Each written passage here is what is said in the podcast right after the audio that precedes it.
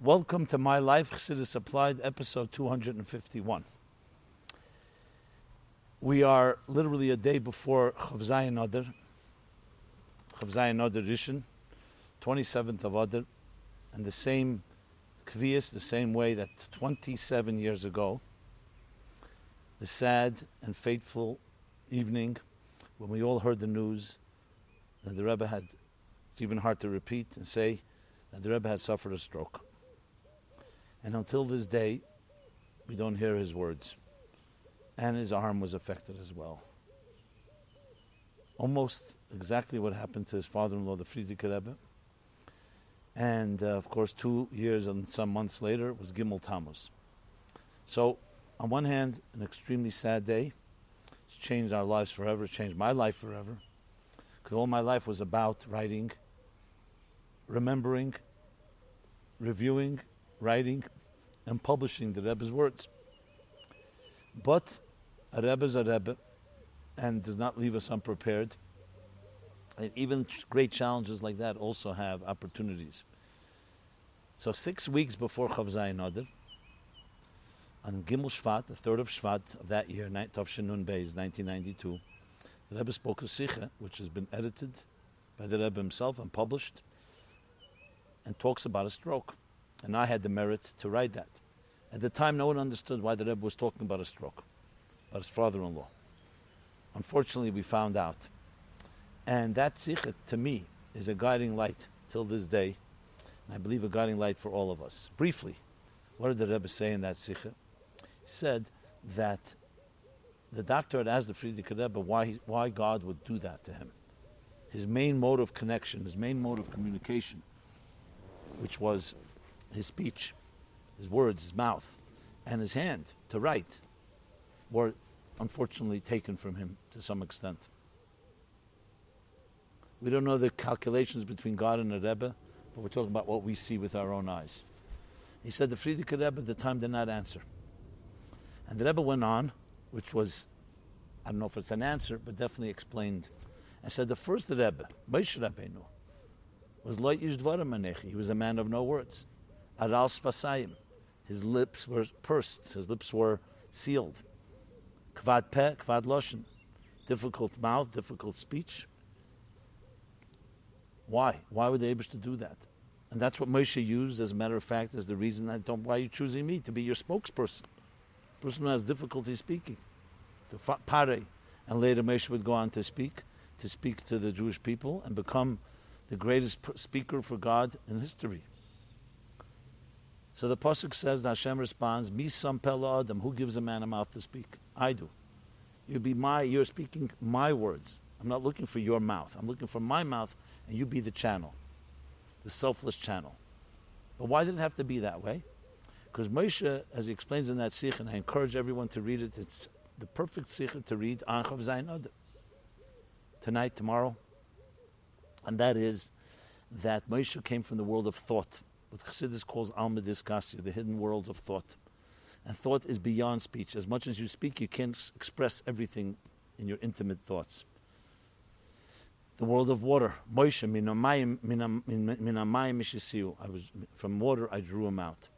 The Elam Hadibur is the world of land. Things are revealed like speech. And that has a limited flow. So it's actually because of his greater quality is why speech came difficult to him. And that's what God wanted connecting the hidden worlds of the water, the hidden worlds of Moshe, the hidden world of thought, and be expressed in Dibur. And if you need the technical part, the translator was Aaron, will be your mouth. The end of the Sikh, the Rebbe says the following. So when a Rebbe has a stroke and does not speak, those that heard his words have responsibility to be his uh, Aaron, to be the words to repeat his words, does not say their own words, to say the Rebbe's words. I feel personally, and I think this is a directive to all of us, but personally, this is what I did. I memorized, repeated, chayzer, maniach, committed, paper, published the Rebbe's words. So, though I didn't understand it immediately, but in time I realized that's my shlichus, and that's the whole basis of my, my life chassidus applied.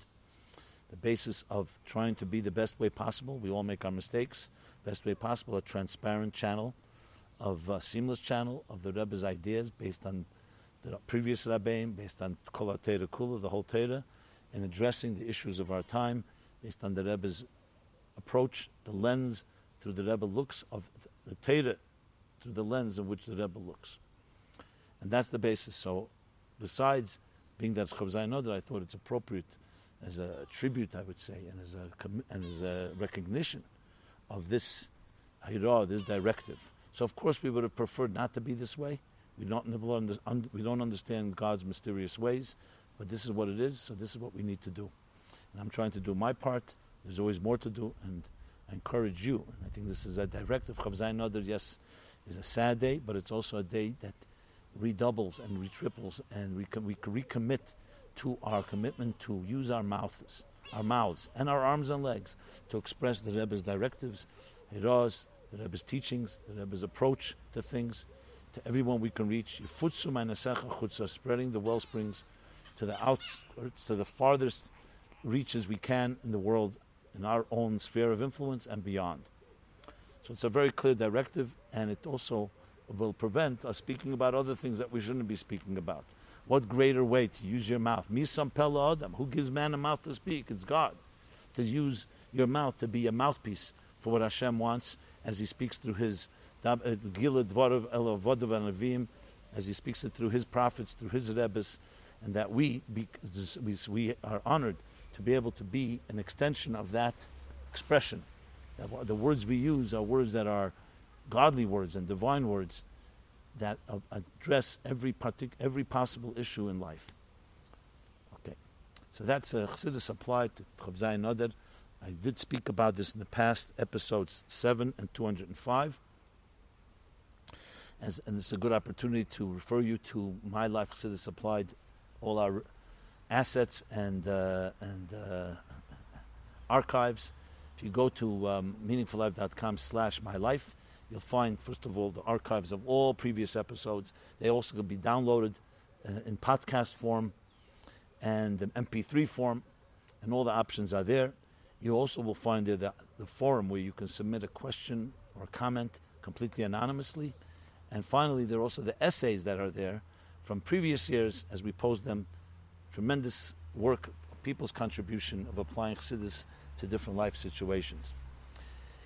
And of course, I should not neglect to mention that we exist on your support. This is only possible because of community support, and that should also, therefore, give me the opportunity to dedicate this program in memory of Rabbi Yosef Goldstein, Yosef ben Chaim Malka, also known as Uncle Yossi, noted educator and gifted storyteller who inspired generations through his stories and songs, and whose yahrzeit was yesterday, this past Shabbos, Chafei Oder. May his neshama have an aliyah, may his children, grandchildren, great grandchildren, etc. Have much atzlacha and all, and all and all that they need, begashmis and beruchnis. If you'd like to sponsor an upcoming program or a series of programs, just go to my life, meaningfullife.com slash sponsorship. And thank you for your support. It's a great way to honor a, a loved one or in memory of a loved one or not a loved one. And I thank you again. Okay. I also want to mention about the contest. So the judges are busy evaluating. There's a lot of essays to go through. So my update is that we're just continuing the evaluation. We're still in round one, which means taking all of them and marking them all. Several judges mark them all blindly. They don't know whose essay they're marking. We have them in English, we have Hebrew, and we have in Russian. And then that filters them out to go to the next tier, the next round. And please God, we'll keep you, keep you posted the updates. Okay. We also this week is also is going to be Rosh Chodesh Adar Sheni and Parsha Pekudei. So one short thought on that. Rosh Chodesh Adar Sheni, of course, is because of this leap year. So there's a second month. This is the additional month. But because of a particular lesson, Purim is in the second month when really it should have been in the first month because Mismach Geula Legula, the Torah says, Chazal say, to connect Purim to Pesach to connect one gula should lead right into the other, which is a fascinating concept, because you can think, so what's wrong with having the gula in the first month of Adar? But in a sense, it, uh, it shows that proximity matters, that there's a certain synergy, a certain power, that when you do things that are consecutive, that gives us strength. The lesson is very clear. Very often we take on a resolution, and sometimes it dissipates. But if you take on a resolution and you do something, and you right away do something next thing, and you connect the two, it's consecutive, it gives the first power, and they both together make it much stronger. So it's a really a practical psychological lesson in life as well, that this in of smichus, the idea of connect things that are close to each other, moving Purim to the second month of Adar. So right from one month you go to the next, creates a guladik mood and a, gula, a guladik environment, an environment of redemption, a environment of emancipation, freedom. And you could say Pesach is enough, Purim is enough. No, but both of them each have their own qualities, and that's one tremendous lesson from the Mismar Gula Gula. In general, Adar is all about joy. When Adar enters, we increase in joy. When we have two months of Adar, we have a double, literally a double measure of joy. And when you add to the equation Mile and that we constantly increase in anything that's good and holy, that means that after the first month, first 29 days of Adar, 30 days of Adar, then we move into the next month, then you have even more, and it continues to grow. That will have a total of 59 days of joy. You can imagine what kind of height of joy. But joy is not just, as we know, just the external thing. Joy is a state of mind, a state of being. Alter Rebbe Tanya in chapter 26 and on explains the power of joy and how to access joy and how it affects us all. When you have that sense of upbeat attitude, a type of gratitude, type of sense of, of peace, and not agonizing and aggravated, it helps everything you do is done better when one's with joy. In addition to the fact that joy together, simcha together breaks through boundaries. When you have joy, you're not constricted and limited. You have that expansiveness that really be able to reach heights and reach places that often are difficult to reach on our own. So we should all have a simcha adr and do our part in focusing on what matters and focusing on our mission. Joy is a direct correlation, direct outgrowth of humility. The more you focus on yourself, the less joy usually people have focus on what you have to do. You focus what you have to do, and you see how you accomplish it, and you continue to you t- continue to strive for more accomplishment. That is what brings simcha. And Pekudei, the last chapter in the book of Exodus, the book of Shmos. So Pekudei, of course, means Moshe giving an accounting for every detail. So it's a focus on details, but it's also a focus on the conclusion of the book of Exodus, which is Sefer HaGeula, as the Ramban, Ramban Nachmanides says. It's the book of redemption because this concludes the building of the sanctuary, which was a follow up to Sinai, to the revelation of Sinai Matan Torah, which was a follow up to Kriyas Yamsuf and to Yetzias Mitzrayim. So it's a process, a process that began with the Golis, the darkness, which led to the redemption from Egypt, Mitzrayim being from all our constraints. That was consummated, and that was concluded with the parting of the sea, the connecting of the Alma Diskasi, Alma Disgali that I mentioned earlier, the hidden waters, the hidden level, the hidden layers, the hidden worlds of the sea, and they walked through it. Hafach Yom Yabasha, that now you could have the most hidden was revealed like land, and that led to the consummation. The whole purpose of Yetzias Mitzrayim is Tavdin uh, Esa'om Mitzrayim Tavdin that by going out of Mitzrayim in order to serve God at Sinai, the receiving of the divine mandate, the blueprint and roadmap for life and that was consummated by the building of the Mishkan, which was the actual implementation of taking that blueprint and turning it into a physical sanctuary using gold, silver, copper, and all the other 12, 15, 13, 15 materials and turning it into a home for God. Shechanti b'seicham, God should rest among us in this material world, fulfilling the purpose of creation, which is to make a home, a, a divine home in this material world. This comes to conclusion in the end of Pekudei, after the temple is the sanctuary is erected and set up. That's what we conclude on uh, Rosh Chodesh Nisan, and that's the last verses in the pasuk say, when the cloud would go down, that's when that's when it was the time to go into the Mishkan. When the cloud would rise, that was the time to move on.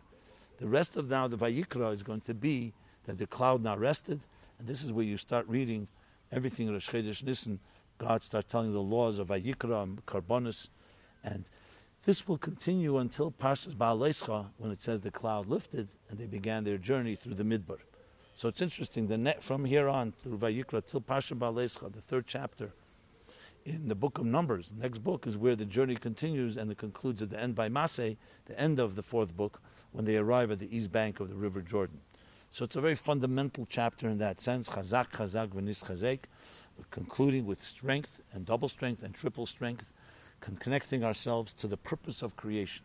So ask yourself the question: Where do you stand in building a sanctuary of your life, of your heart and soul, of your home, of your family, of each room, as the Rebbe emphasizes?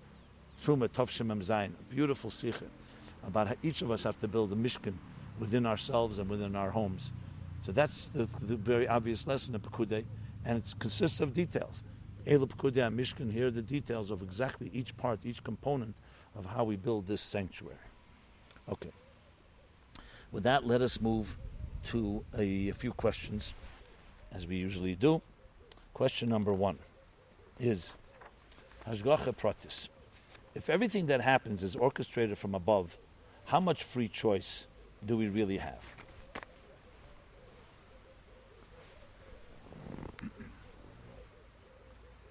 If things aren't going well for me, no matter how hard I try, can I take heart that everything is in the hands of Hashem? Or do I still take responsibility for decisions that I made of my own volition? So I actually address this very directly in episodes 195 through 198. In episodes 124 and 125 is additionally, as well as episode 186.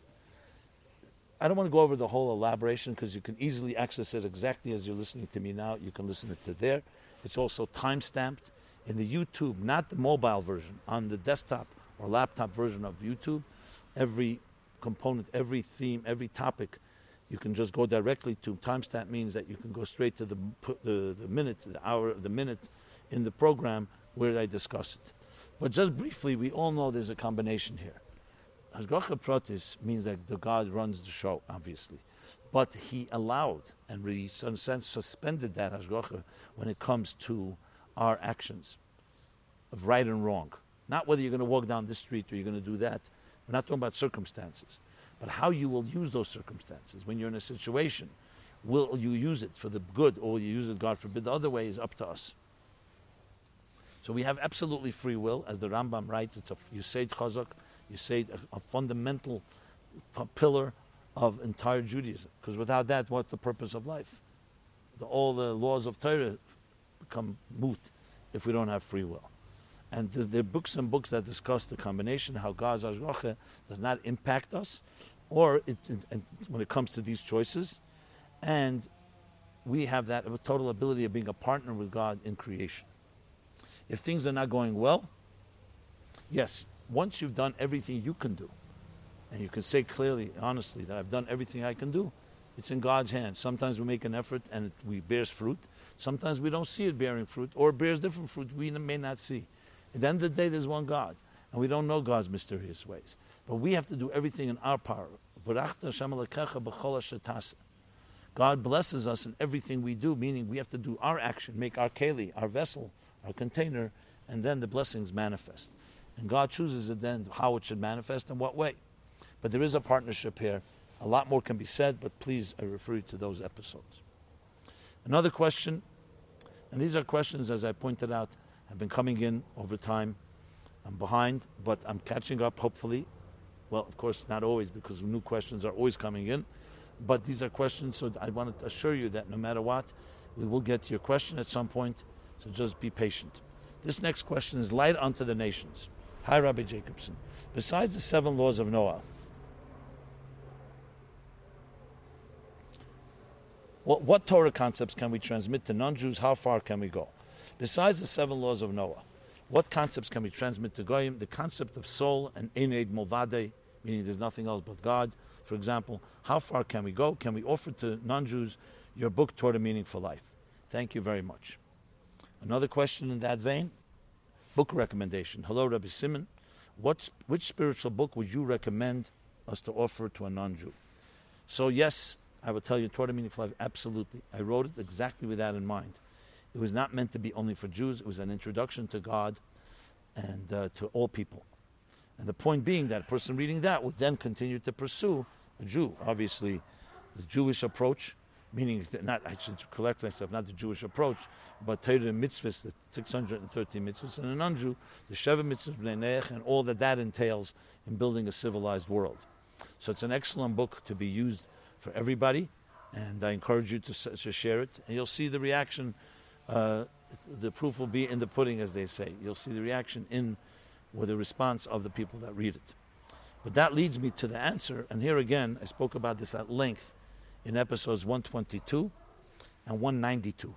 What exactly are our obligations? What we're supposed to teach non-Jews? And obviously, uh, mitzvahs that are not relevant, just like you talk about mitzvah shazman grama for a woman, that's not what's relevant to her. So even though um, the Torah is in general a blueprint for all, but there's different segments. Same thing with non-Jews. It says when a non-Jew learns Torah, um, he's like a kohen gadol that goes in the holy of holies. Of course, it says other places that a person, a non-Jew, is not supposed to learn Torah. So Rashi right away says, "B'sheva mitzvahs did who in his seven mitzvahs," and there's plenty. So when it comes to things like God, and things like spirituality, and things of choices of good and evil, and right and wrong, obviously all that fits into it. I would say most of the Torah's hashkafa really can be taught to a non-Jew on that level, and I discussed it at length there. How far we can go, that's not a question that's easy to answer is there something you shouldn't teach? There's no concept that I believe you can't teach. Is things relevant to the non Jew? Some things may be more relevant than others. Remember also, everything is online today. So you could teach, but there people can just go and read on their own. And I can tell you for myself that uh, many, many non Jews writing to us and responding to us and reading. The idea that there's a God, that you have a purpose and you have a destiny and you have choices to make and you are here to bring the world to a place of filling the world with divine knowledge as the waters cover the sea. And the Rambam's words, Lo elam el Hashem elam. That the business of all the world, which of course includes the nations of the world, which is the majority of the world, will be only to know God. So of course, that includes, in my view, all of that. Deus Hashem, in my view. If you go to page 230 in volume 13 of Likkutei Sichos, there's a whole bunch of footnotes that also can tremendously help and understand the Rebbe Shita on this quoting particularly there's footnotes on the end of Hilchah Shmita V'Yevel of the Rambam, which says, Loi Shevet Levi Bilvad, not just Shevet Levi, the tribe of Levi, but Kol Ish V'ish Ashanod V'Libe, every person who dedicates his heart, commits to a life of godly life, can be like the holy of the Kohen Gadol, the high priest going into the holy of holies, and Kaddish, Kedesh Kadashim. Look at those notes on page 230 in volume 13 of the Likkutei Sichos, and you'll see exactly what I'm talking about. And yes, from there it's apparent that you can really go very far. And of course, like in any case, every person according to their level. So that's my brief answer. Ideas of Ened Malvade, absolutely. That all of existence is really divine Shaykh Vamuna, that all of existence is based on the energy, the consistent energy, the persistent energy that God constantly infuses in existence, is all part of the picture, no question. And uh, of course, that has its own depth. And again refer you to the episodes I just mentioned. New question Anti Semitic attacks and safety.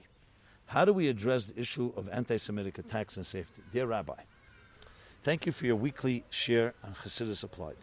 We are so grateful for the generosity of your time and the sharing of your Torah knowledge, of your Torah knowledge, and for your practical instruction on living a Torah appreciative Chassidic life. My question has to do with a recent video posted on a website about public anti Semitic attacks. We know from the Rebbe that we dispel darkness with light. Hanukkah is the primary example. We do not change how we dress or how we behave because of bullies or haters. We think, we think, speak, and act accordingly to the preferences and dictates of Hashem. But how do we address the issue of safety? I saw in the horrifying video young people being physically endangered and even badly hurt. Even if accompanied by an adult, their safety is at risk. Can you address this in one of your broadcasts? Thank you. So, first, I refer you to episodes 29 and 31 that, that overlaps and relates to this, but I'll address it very directly. And this, of course, is a question not just regarding now, in general. We talked before about divine providence. And we talked that God protects Shem Yishmir, especially Israel.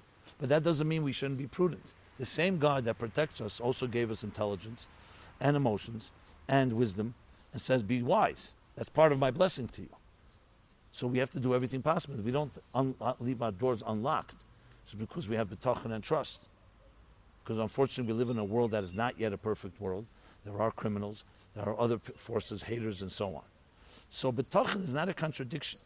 To go to the extreme of tremble and just walk around in fear and have completely as if there's no world, there's no God, God forbid, protecting us is, is the other extreme. To go around hiding our identity or trying to somewhat uh, uh, is also accepting a nefesh. You know, when there's a really life danger, uh, life in danger. But overall, we go with an attitude. We walk proudly. We walk with our heads up high, and we believe and trust. But at the same time, we're prudent. Yaakov Avinu had to meet Esav. Right? Esav, and he was afraid, and he found out Esav is ready to go to war. What did he do? He didn't just prepare one way, he was prudent, he was wise. He prayed to Hashem. He prepared a bribe to appease Esav, and he prepared for war, just in case. He ended up, the first two were, were, were enough. That's how we have to approach things. You do what you have to do. You have to go walk and be reckless, walk late at night alone, young people, or anybody, especially when there are people lurking around. We have to be prudent. But that doesn't mean as well that we are constantly trembling. There is a God that's protecting us. And together with our prudence, as a partnership with Hashem's protection, that's how we deal with things. Nothing to be frightened about. That's not the way to think. We, we, I mean, you combine, God runs the show. However, we have to do what we have to do. We lock our doors, we put mezuzahs up on our homes. It's a shmira, but it's like the Rebbe says, a mezuzah is like a helmet. It protects. Now, guarantees, only God can knows what the destiny contains. But we have to do our part. We have to make the keli. That's the way it works. And the combination of the two is what is ultimately what has kept us here. And look, the Jewish people have not just survived, but thrived with this dual approach. And unfortunately, there are times there was a Holocaust. No matter what they did, didn't work. These are things that are beyond us. But that which is in our power. I only mention that not because Leitokum Pamayim Tzara, we're never going to have that again, but just to give you an extreme example. So in our case, I think it's a very clear dual approach, and that's what we do. You daven, you prepare. Sometimes you have to, you have the police, you have security, a burglar alarm, other things that protect us and you also do you also if necessary when it's necessary you have to battle these forces. And hopefully we don't have to rely on that. We can the first two things will work like it did with Yaakov. Okay another question now. Bodily illness what kind of body would a person be more thankful for?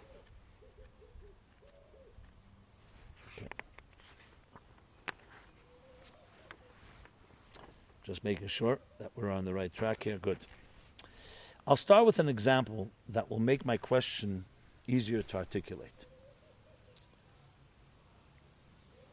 If two individuals if two individuals build a house, one with bricks, cement and a foundation, i.e. the traditional way, and the other constructs his out of cards and ingeniously manages to complete the whole structure, while the latter accomplished a much more spectacular and brilliant feat that will draw many onlookers to express amazement and marvel over it, there's no question that those same onlookers, when faced with the choice of where to live, would choose the former structure, which carries a greater guarantee of lasting, over the latter, which will collapse from the first gust of wind. Okay. The human body works in the most ingenious way, with a seemingly infinite amount of factors coming together to make it work. And any little part that goes awry can wreak havoc on the whole thing. This obviously attests to a creator who devised the system in a most brilliant manner that is beyond our grasp. Indeed, the process of relive, relieving ourselves and the subsequent blessing we recite serves to constantly remind us of this. However, there are unfortunately thousands, hundreds of thousands of ailments and diseases that afflict people all over the world, most of which the majority of us aren't even aware of. And the hundreds we do know of, we know we do know about, are horrifying enough. Wouldn't the blessing of Asher Yotzar, that's the blessing we make after we um, go to the bathroom. Be more meaningful and effective if the human body wasn't so fragile and vulnerable, like the house of cards in the example above, though an act of genius it is. But instead, it was much more durable and foolproof, with only a limited amount of things that are able to go wrong and to protect against, for, against, against, like the boring but more reliable house of cement and bricks. Wouldn't people be more thankful for a body that is not just such, not such a brilliant creation, requiring so many things to go right, and therefore faces fewer risks and threats. Obviously, I'm not saying it should be a body where nothing could go wrong, though that would be amazing, wouldn't it? but just that the staggering amount of problems that people seem, face seem to highlight the body's fragility more than its wonders when working properly. Obviously, this question is asked with the intention and the spirit of wanting to learn, not to complain. I added the parenthetical comment after writing that my question isn't there, isn't that there should be no sicknesses at all, though wouldn't it be amazing if that was the case, that there doesn't need to be so many, really infinite things that one should that things that one should have to guard the body against. So just to reiterate, the question isn't why did Hashem create a body like this and not like that, but rather to summarize in one short sentence, doesn't pointing out the wondrous and mind-boggling way the body works and reading Asher Yotzar lead to anxiety and one wishing it wasn't so precariously complex instead of feeling gratitude. Thank you for thank you very much for addressing for addressing this question. So to sum up my own words, since God created the human body with such amazing design, why did he allow it to be so fragile? Okay. Okay, interesting question. But I do have to say that we have to begin with the question why not create perfection? Because if God's doing it already, why have to deal with any disease or illness? So there's a few points here. First of all, let's start with the Medrash. A, uh, an Apikores, a uh, apostate, asked Rabbi Akiva if God wanted, if God wanted to have um, circumcision, why didn't He create a, a, child, a male child, circumcised? And Rabbi Akiva answered with an analogy: If God wanted us to be able to make food, why didn't you just give us prepared food? Why do we have to prepare it and spice it and, and all that, that goes into it? Grain. We have to first grow the grain, then you have to cut it and thresh it, and turn it into flour, and then mix the flour with water, and ultimately turn it into something that is a um, bread or other baked goods. And the answer is because it says in the pasuk, "Shabara lasis u'lesakin." Kol mashabara lasis, and the Medrash says lesakin. God created the world in a partnership. He gives us the resources, like a good partner does, and we have to develop the resources and make them accessible and available. So it's a partnership. That's number one. As a partnership, there's always the risk that the partner may not do it completely. And that can cause, obviously, problems. As we see, God put Adam and Eve in the Garden of Eden, perfect paradise, but the tree of knowledge, they ate from it, and that caused damage that like punctured a hole in existence and caused actually death and illness that brings to death. Why? Because God said, if you don't, when you if, if you don't eat from the tree, you'll live forever. Why? Because the body and soul would be completely aligned. There'd be no reason for the soul and the body to separate. So all is disease and illness is actually a result of human actions. Now we can't blame an individual, but collectively, it caused a puncture. It caused a puncture in the whole picture, and therefore was uh, caused a disease and illness. When Mashiach comes, the future, that will be repaired, and the world will go back not only the way it was in the beginning, but even better. So that's number one. Number two, the whole existence that the way God created it is that there should be work for us to do. I'm extending the first point, but a little more developed. So when you talk about the human body, yes, it's true when the d- disease, Rachmana litzlan, God forbid, strikes, is devastating. And in a way, it overshadows all the beauty of design. But let's not kid ourselves. Even when there's disease, 99% of the human body, look at it. Look at the power of healing. Look at so many other factors. So obviously, when devastation is in front of your eyes, you don't even notice. But the fact that we breathe, everything that goes on, I would argue the opposite is true. Things are far more designed far more healthy children born than unhealthy ones, far more people living longer. And look how we've done with medicine and so on. extended life expectancy and all the miracles of medicine, of course, all with God's blessing and God infusing us with the wisdom and the ability and infusing properties within nature that we can access to help healing go along. And it's, a, it's, it's, a, it's, a, it's exactly as you put it, it's an unbelievable design. Could it have been less disease and so on? It's exactly the way God wanted it to be we follow guidelines, the guidelines of Torah, protect your health, and as the Rambam describes in Hilchos Deis, that creates the keli, the container for living a long life. But eternal life and perfection, as I said, is in the domain of doing what we have to do to correct the world and then reach that level. So I don't, we are not here to question how God did it. You're saying, Why did Hashem create? That's not your question. But in a way, it is the question. And when we do say Asher Yotza, we're focusing on, yes, exactly that, how the body works miraculously. The whole process, even eliminating waste and the nutrients remain, something to marvel at. So I'm not sure what you're asking. Should Asher Yotza be changed? Doesn't pointing out. I'm looking, reading your question. So I think it's about focusing on the positive and realizing the gift of life. Unfortunately, there will be moments that people go through colds, illness, and other things. God should protect us all from that.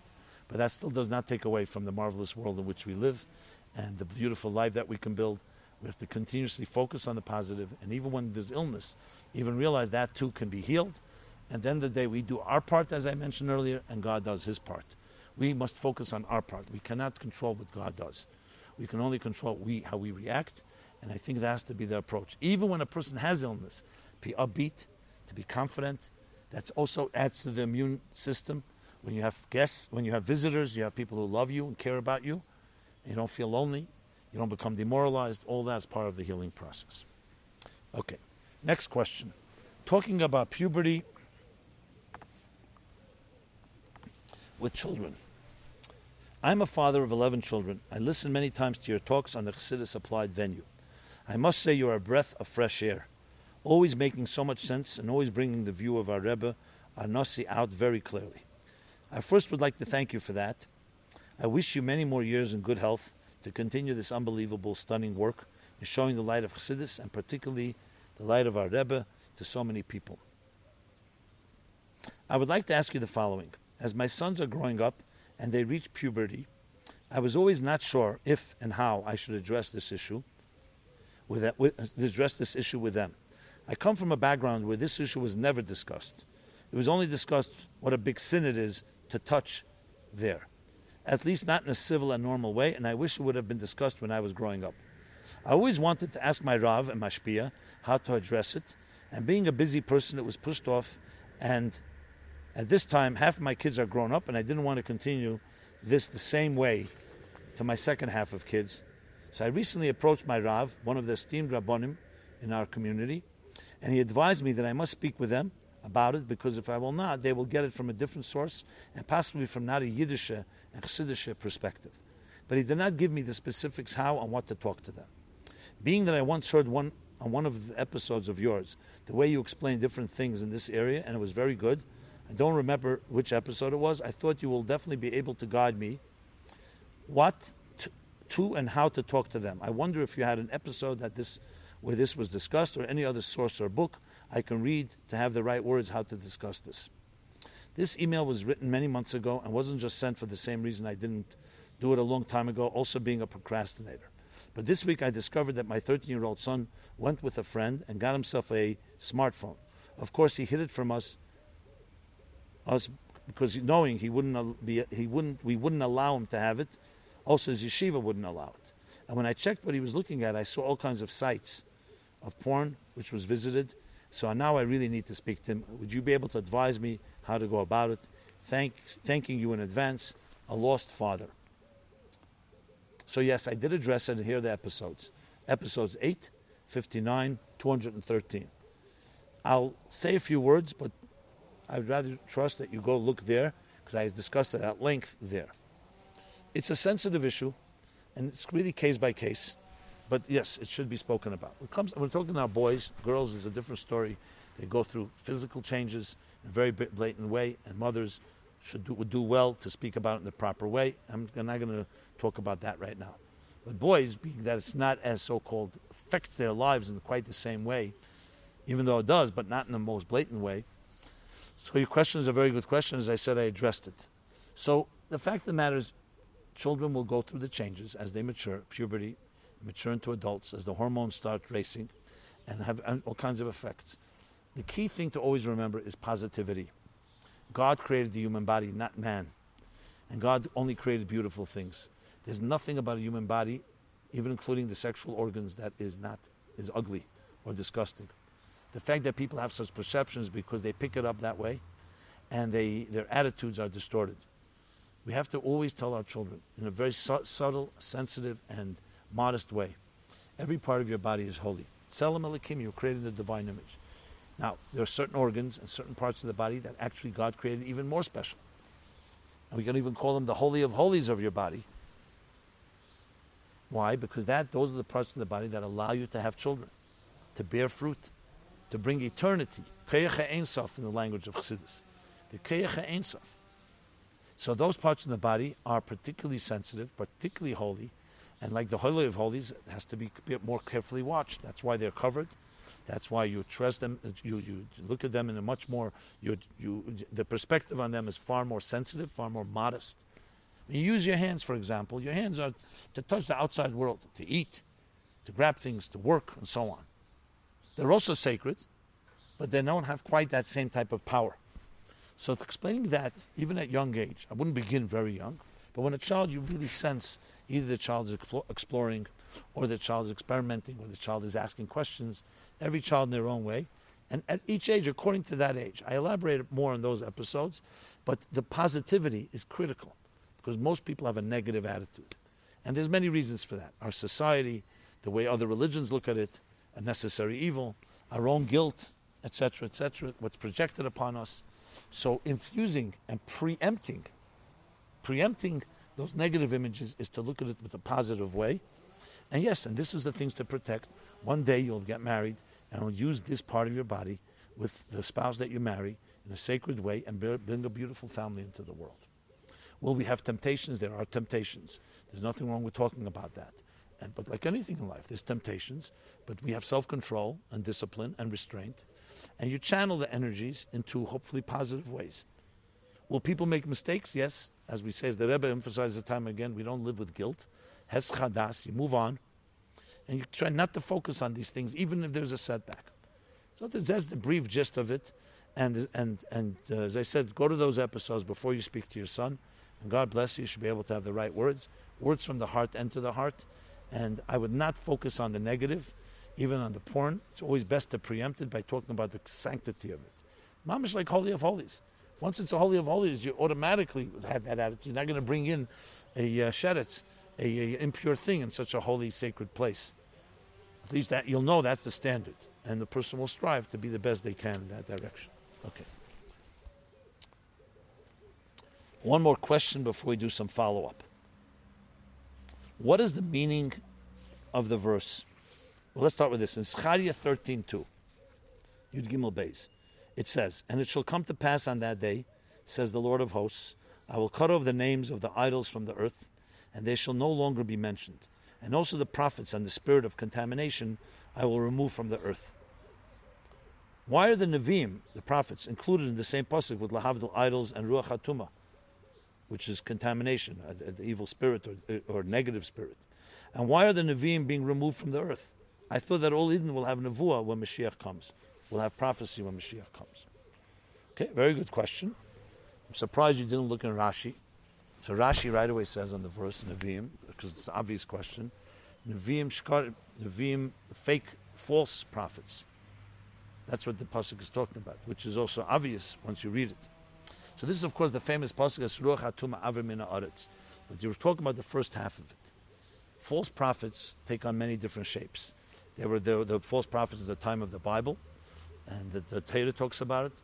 The false prophets throughout history, and the false prophets today as well. These are people who either are complete con artists or actually have certain powers, certain strengths, and they use it to, to exploit or for their own personal gain or in very corrupt ways and so on.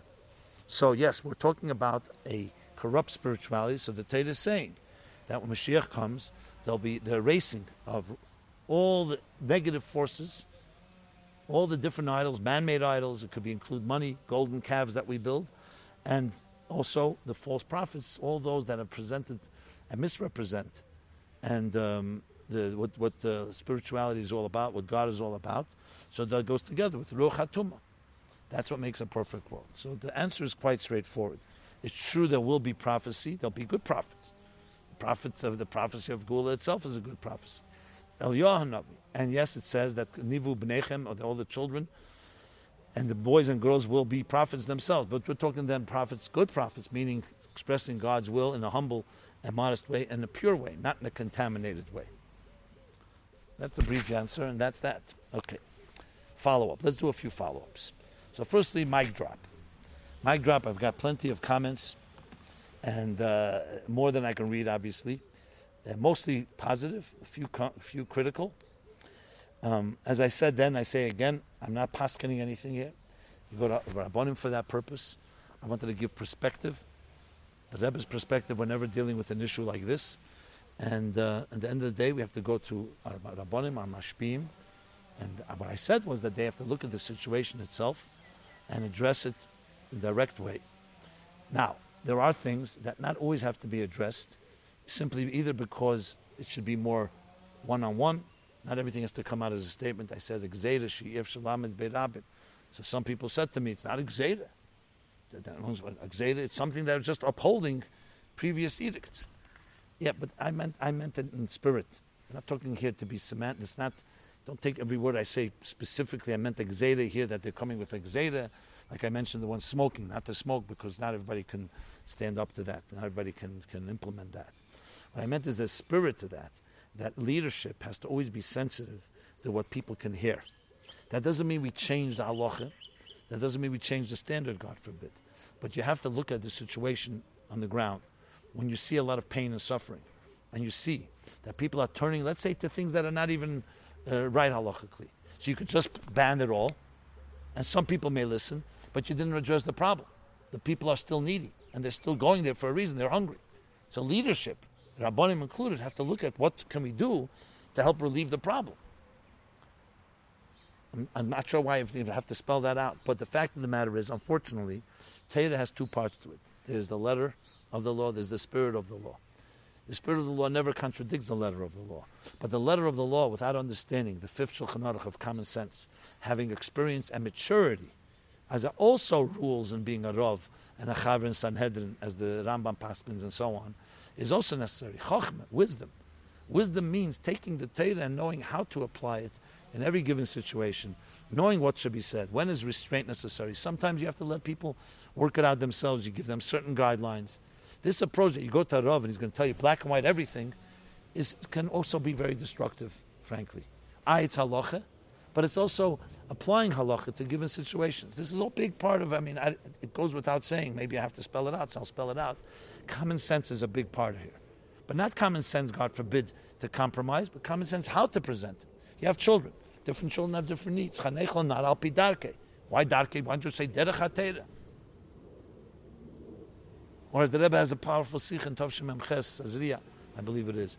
Rebbe Eimer, Ezu derech adam. So says, what do you mean Ezu derech sheyavrle mina adam? What is the which is the path that a person should choose for themselves? The Torah's path. How could the Mishnah ask such a question? And the Rebbe said it comes after Perek Aleph, after we know Torah, Meshach Kibul Torah Messinai. We know what it says in Shulchan Aruch. Then comes how do you integrate it and internalize it? Adar Kei, the child's way. So it's tailoring it. It's not following a child is telling you what the Torah says. So this is basic approach to all education, to all inspiration. Now I know there are some people who have a knee-jerk reaction because they see different people being lax, they see people cutting corners, they see people justifying all kinds of behavior that may not be appropriate or is borderline. So they jump to go to the other extreme that we have to put a clamp down and be tough and strong. These are the guidelines. You may be right in principle, but will it work? So you say, what do you mean? Who cares if it works? That's the truth. No, there's emes and there's chesed. Chesed, emes, ma'yit, tzerua. Emes is what the Torah says, but you need to have chesed as well. Because with emes alone, the world can't exist, as the Medrash says, because the world is filled with shkarim. So how do you take the emes of Torah and put it into a world that has shkarim? Which means has lies, deception. People don't always want to hear something. Why is the concept of a pshara? What do you mean pshara? You go to a din Torah, pshara is a compromise. Either you're right or you're right. The idea of a compromise is, is that both are, is, is, a compromise makes both people maybe satisfied. But is that right? Where's the emes, the pure emes? because Torah recognizes that human beings are human beings, and a compromise will make they'll be able to live with it. So the pshat is a derech and Torah. Either Torah is black and white emes. It can be that they're both right. I say you owe me five thousand dollars. You say no, I don't owe you any. Or I owe you two thousand. Compromise, pay me three and a half thousand dollars. The Rav says, and that's that. But, that, but we both agree that's not three and a half thousand. It's either five or two, or whatever the numbers are because Torah recognizes that you have to apply it in the proper way, and that and when a Rav paskins that way, it gives it the Keyach So Rabbonim and leaders and teachers and scholars have to be more than just book smart. They have to also be people smart and apply the Torah without compromise the right way. This is an answering to a lot of people who had that type of, you know, you have to know when to clamp down. You have to know what who you're talking to, what the situation is, and sometimes you put so much focus on one detail, and the whole big thing is missing. There are people doing things that are so inappropriate that everyone agrees is inappropriate. And what you're focusing on is like that there's a there's a, a hanging uh, toenail. It's like they say, re, re, as, as uh, the discussion is, the argument is, how, do, how will we rearrange the deck chairs as the Titanic is sinking? That's also important to know that there's a bigger issue at stake. Again, that doesn't mean that two wrongs make a right, but you have to have proportion. You see somebody sinking, you don't start saying, you know what, where's your yarmulke? For example. Anyway, I think the point is taken. Let me just read a few comments. One, I'm not saying mic drop is right or wrong, just I would tell you to listen to some of the people involved being interviewed on a podcast purely for clarity purposes, so you just know the history from the founder himself. It's a long interview, but he really explains the whole institution, particularly what is mic drop and what is not mic drop. Although I myself don't know the right approach, and I am dying for the past few weeks to hear yours. But please listen. I honestly do not think you can say an opinion if you do not listen. It is the only time that the founders of this mic drop gave a clear definition and description for mic drop. So, first of all, why are you suggesting I didn't listen? I still stand by what I said that it is a commercial enterprise. And it's fine. But we have to know that. And when you look at something like that, it could always taint the objectives, as I discussed. So I'm not sure what, I, what more I can add to that. Number two. to me, it seems that these women are being used as a fuel for an entertainment medium that feeds an audience lashon hara, and shemra. This cannot be compared to group therapy, where all the participants speak and help each other. There's no one being used out for entertainment purposes there to an audience. Okay, well, again, it's case by case. I don't think it's always that way. People have a right, adults have a right to do it as they see fit. If it's something that they go to a Rav and a Rav says it's not right, I agree that people could be used and exploited, but that's part of the equation that we have to address. But again, I would do it in a balanced way because there's always a, a certain sensa- line where it can seem like sensational. And of course, we don't want to cross that line. But remember, we're talking to individuals here, to adults.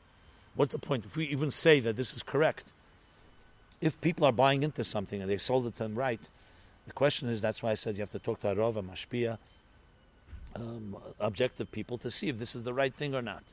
Again, I'm not going to rule on the whole thing because I could see merit, I see also negative things, and we just have to have a balanced approach. One more comment on this.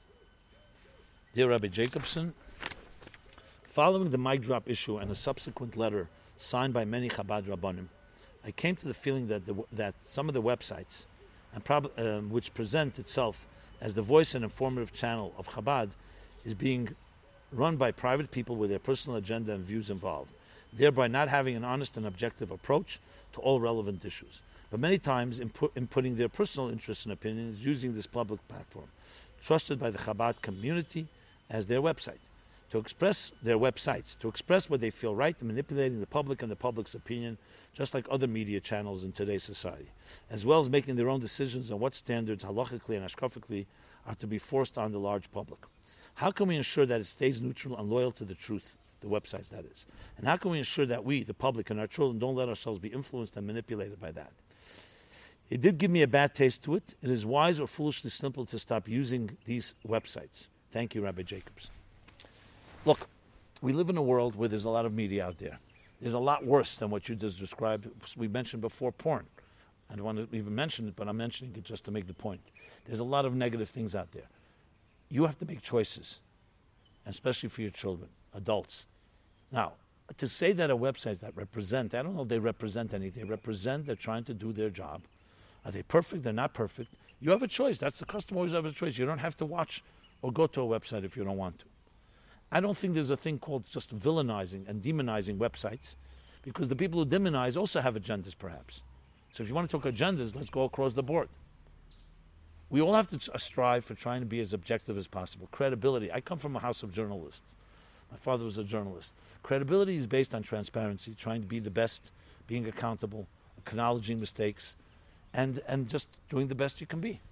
Is it perfect? No. There are commercial interests. Do you put an ad in, for example, that may some people may not like? And the problem here is, as I said, everybody here has issues. And when I start seeing witch hunts in all directions, I right away jump back and say, one second. You want clarity here? Let's all step back. Let's stop demonizing anyone. You want to have an issue, bring it up in a straightforward way. I see too much tainted both directions, and I think most people in the silent majority would agree. And you start getting turned off by everything. The critique is not the original thing may be criticized, and the critique you can criticize. And what you're left with?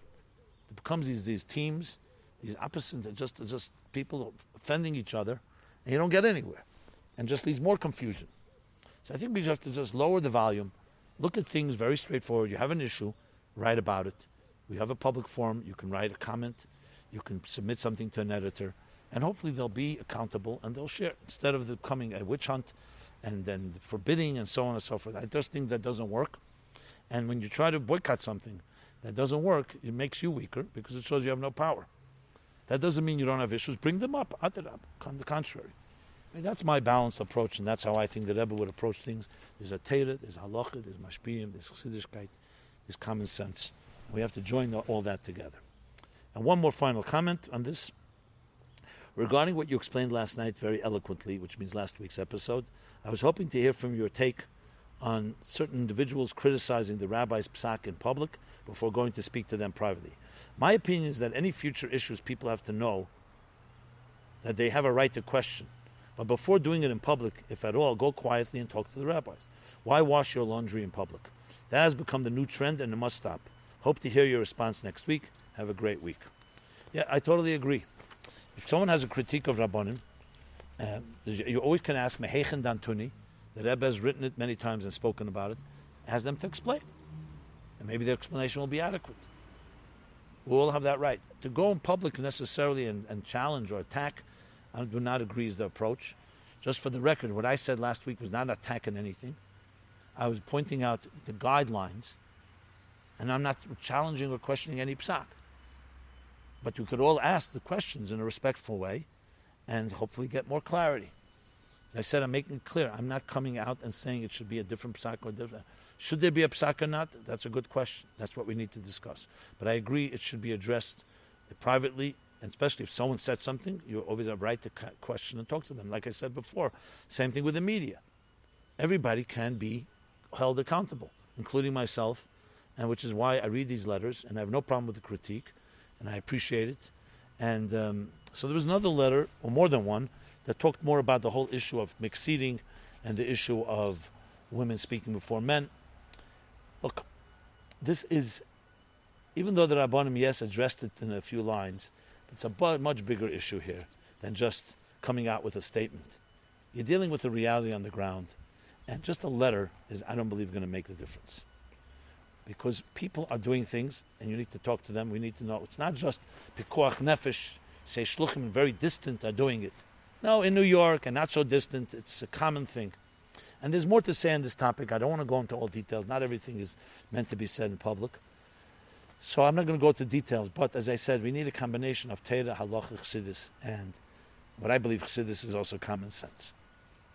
That's what I'll say about that. I'm not going to get into here a discussion, a polemic on the nuances of halachas in these matters because we may all agree on the halachas. It's all about how to apply those halachas to our times in a way that will work. Now, it's true, sometimes you have to make a macha. A macha means a protest, even if it won't work, because that's what the Torah says. But that too has guidelines when to do it and how to do it. And there's guidelines for hechiach, techiach, how to rebuke, how to admonish someone in the right way. So I don't want to go into further detail than necessary. Okay. There was another follow up, and I'll do the another follow up about. You know, the other follow ups I'm going to do in the following week because of time limitations. Let's go to the Chassidus question. Will the roles of women and men change in the times of Mashiach when feminine energy will be greater than male energy? Another person writes in a similar vein What's the limit for a female to have the last word? Have men lost their power, that power, have roles v'shalom switched? Do, have, do roles v'shalom switch because of the male of a woman according to Chassidus? When is it abuse to the husband and kids? okay. I'm only smiling because I see it being addressed in a different angle. So yes, we know the famous Chassidus that talks about Nekevet the Sev of Gover, Eishes Chayil Ateres Baalah, that in this world, before Mashiach comes, masculine energy, the Mashpia is stronger. And there are many reasons for that. In the Lasad Lavi, it says in the Kevet Sev Gover that the Keyach HaMakabel, the Eir HaMakabel will be greater. Because then it will be a pure world and it's more atzmizdik. So the question is simple. Will that change the actual roles of men and women? It will change men and women roles in society, in social standards, but not the way the Torah wanted it. The Torah created Zocher Nekeva Baresim. God created male and female. And actually, the concept of Hu Yimshol Bach, that he will rule and dominate over you, the female, was a punishment. It was a curse. So once Mashiach comes, when that, when the, all the curses and all the negatives will disappear, we'll go back to the balance of a male and female, Shpia Makabel, like sun and moon, and completely complementing each other without competition, without one saying, I'm better than you. Both are necessary, absolutely indispensable, two halves of one whole. And each one having its strength. The dominant strength of the feminine will arise because we'll see the mile of the makabel, the mile of malchus is lower than the other spheres. Right? But it says Eshes Chayil Ateres Baalah that when Mashiach comes, Mashiach Malchus is rooted in Keser, in the Etzem, and that will be revealed. So someone say, let's reveal it now. No, because to reveal that mile itself needs to go through the mashpia. Like Chassidus speaks about this. The Rebbe speaks about it at length. That Torah, even though tshuva is higher than Torah, Torah is megala the mile of tshuva. Sometimes mitzvahs is higher than Torah because ma'aser ikid, action. Mitzvahs are rooted in keser, Torah is rooted in chokhmah, in wisdom. But that itself is revealed. The power of Ratzon, the power of Etzem is revealed through Torah. In other words, Eir reveals the mile of the Yesh in the language of Chassidus. Yesh is existence. Yesh Amiti Yesh HaNivra. Alter Rebbe says in the Geras Sekeda Siman Chof that only the Yesh HaNivra, the, only the physical material Yesh, that senses that it has no source. Only Ilivasiba. God forbid. It senses it has no source. It's self-made. That's rooted in Atzmus that actually has no source because Mitzusim Atzmusi. Whereas all the higher levels of Yesh, all the levels of Er, of Atzilas, Bri, Yitzira, and all the higher worlds, all the way Lifnei Tzimtzum, they all sense their source. So someone's going to come and say, oh, that's the case. A yesh is higher than Eid.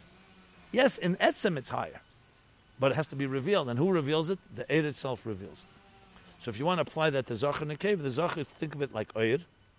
Mordechai telling Esther, guiding her, but it's Esther. Karka Elam, the, Yesh, so to speak, the Malchus, that achieves it. And it's called Megillah Esther.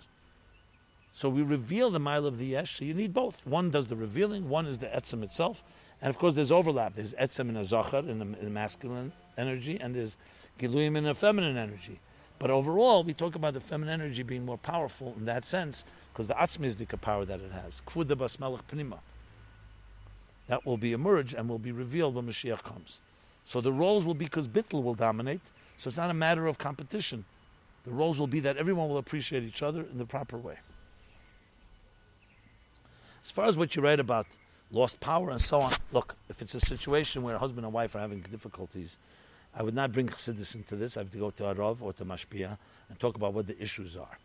Know it's hard to imagine that the whole issue is that woman thinks she's going to be dominant because Mashiach says, times of Mashiach, that will be the case. The male is arguing a Chassidish point that Eid is higher. If it was just that, I'm sure you could find Shalom Bayis. But it's usually more than that when you're dealing with, you say, abuse, husband and kids. So that really needs personal help, and it's hard to do that on a, a generic way here. So speak to someone that you trust, and um, and hopefully work it out, work it through. Okay, well let's conclude with the three essays. What are the three essays? Here we are. First one's I am my own greatest enemy, shedding Hasidic light on destructive behaviors. Countess Rivka Alkaim, age 67, United States. So this is essay still from the previous contest while we're evaluating this new essays of 2019. There have been so so. The Rivka Al writes there have been many. There have been countless stories of death and destruction recently. Too many. The pain is real, and it seems as if, unfortunately, those horror stories are becoming more prevalent each day. This essay is not meant to be a scientific paper analyzing destructive behaviors, but will attempt to give advice based on the teachings of Chassidus and how we can come to terms with this plague and with God's willing and with God's help, reduce it until the day very soon when all sorrow and negativity will cease with the revelation of Mashiach. She goes on, a very methodical way to describe destructive behaviors, their root causes, the id against the id, the dangers of abuse, a culture of narcissism, chassidus on human worth, Hashem's expectation to us, reframing all these issues in a very practical way. I, I was very, very uh, inspired by this essay, and with, of course, a conclusion with very well annotated. So I commend you for this. I really highly recommend reading this essay. Well done. And it is posted at meaningfullife.com slash essays or slash my life where you can find all the essays. And the news essays that are posted week after week, as well as if you su- subscribe to our email list, to our weekly newsletter, we send out the updates when these essays are posted. Okay. Next essay, You Are Your Struggles. Sarah Malka Fox, age 19, Pretoria, South Africa. A student based Chaya Mushkitzvat. And she writes, The many waters come gushing at him. The many waters came gushing at him, each one with a heightened force and each one with an ominous name. She gives a case, case, a real case scenario of a person dealing with drowning and describing all the details. This essay will answer the question as to who we truly are, the capabilities that we have, and why these problems complement us in the most affluent way. This will be expressed through Hasidic concepts from Tanya, the Maimer Mayim Rabim, the Maimer Ein HaKodesh Baruch and other Hasidic ideas in dealing with challenges. And the different sections here is you begin, I can't. I don't feel I can. The response, yes, you can. Why me? Yes, you. You are not alone. Oh, I'm sorry, I skipped a section. You are, you are your struggles. You're not alone. Practical applications. So, again, a very good essay, well annotated as well, in addressing a very obviously common problem using Chassidus. And again, I'm continuously amazed at the different creative ways people are responding to real issues, all using Chassidus. God bless you all. Now, one more. Every moment, a renewed creation to celebrate. Baruch Elkins, age 55, 58, Buffalo Grove, Illinois, working for the NPD Group, Executive Director, Think Tank. Okay. The best manner to begin this humble work of uh, the, which is is to quote the first seven words of the Holy Torah.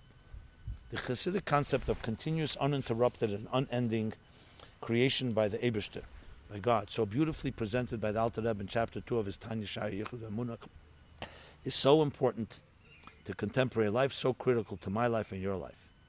And he goes on to do exactly that, taking that concept in Yichud renewal, perpetual renewal of creation, perpetual creation, and applying it to real life and showing how it applies to paying attention to every moment, recognizing our huge responsibilities, identifying explicit, explicit items of the day when you bring chassidus into your life, and brings real exercises breathing, attentiveness, listening, perceiving, absorption, thankfulness. Very good essay as well. All these essays, excellent. So, I commend you as well. And with that, we conclude this week's episode of My Life Chassidus Applied, episode 251. Everyone should have a very freiliche and uh, simcha dik chedesh adar sheni, leading which includes Purim in a few weeks, and uh, simcha sachayim, life, simcha of life, as well as using chof zayin tonight, tomorrow, in the fullest way, being the mouthpiece, spreading chassidus, Torah, Yiddishkeit, virtue, chesed, tzedek, and yesher to everyone we can come and reach, to the day that we will fulfill, as Mashiach told about Shem Tov, that will bring Osimad Malka Mashiach. Everyone be blessed. Have a very simcha week. Thank you so much.